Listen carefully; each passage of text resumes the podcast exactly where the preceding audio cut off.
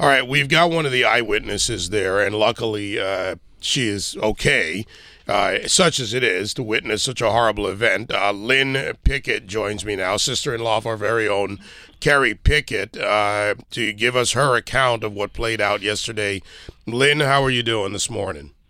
Um, I'm I'm fine. You know, um, yeah, you know, it it's hard. It's easier to pretend everything's okay during the day when you're alone in bed in the dark. It's uh, it's easy to get your mind racing over what might have happened or what might happen in the future. But you know, we're New Yorkers. This is uh, we've lived downtown since before 9/11, so um, you know, this is what it is. Well, just give us your your eyewitness account. What you saw, where you were, what you observed. Um, well, I was um, on the bike path uh, heading down to pick up my daughter at school, and I rode down the West Side Highway right where the guy um, plowed into people. Um, and I docked my bike at Chambers and the West Side Highway, which is where his truck crashed.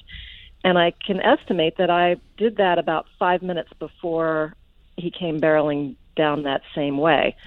Um, I walked half a block to my daughter's school and got her. And when we came out of the schoolyard, I heard this really loud bang and looked over, and there was um, the Home Depot truck that had just smashed into something, and his hood was up, and there was white smoke pouring out of the engine. Um, I saw a bunch of high school students sort of stumbling around there and, and grabbing their backpacks, and it occurred to me maybe this guy ran into a bunch of kids. I I didn't know what happened, so we took a few steps closer to see if we could help with anything. And then all at once, that crowd of high schoolers came racing toward us, and one of them said as he went by, he has a gun.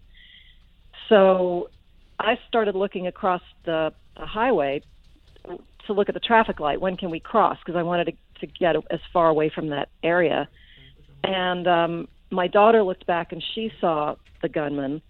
Um, I never saw him. I I was too focused on getting out. Um, there was a traffic warden who initially was keeping people from crossing the street. Um, I think she was worried there was a stampede or, you know, something.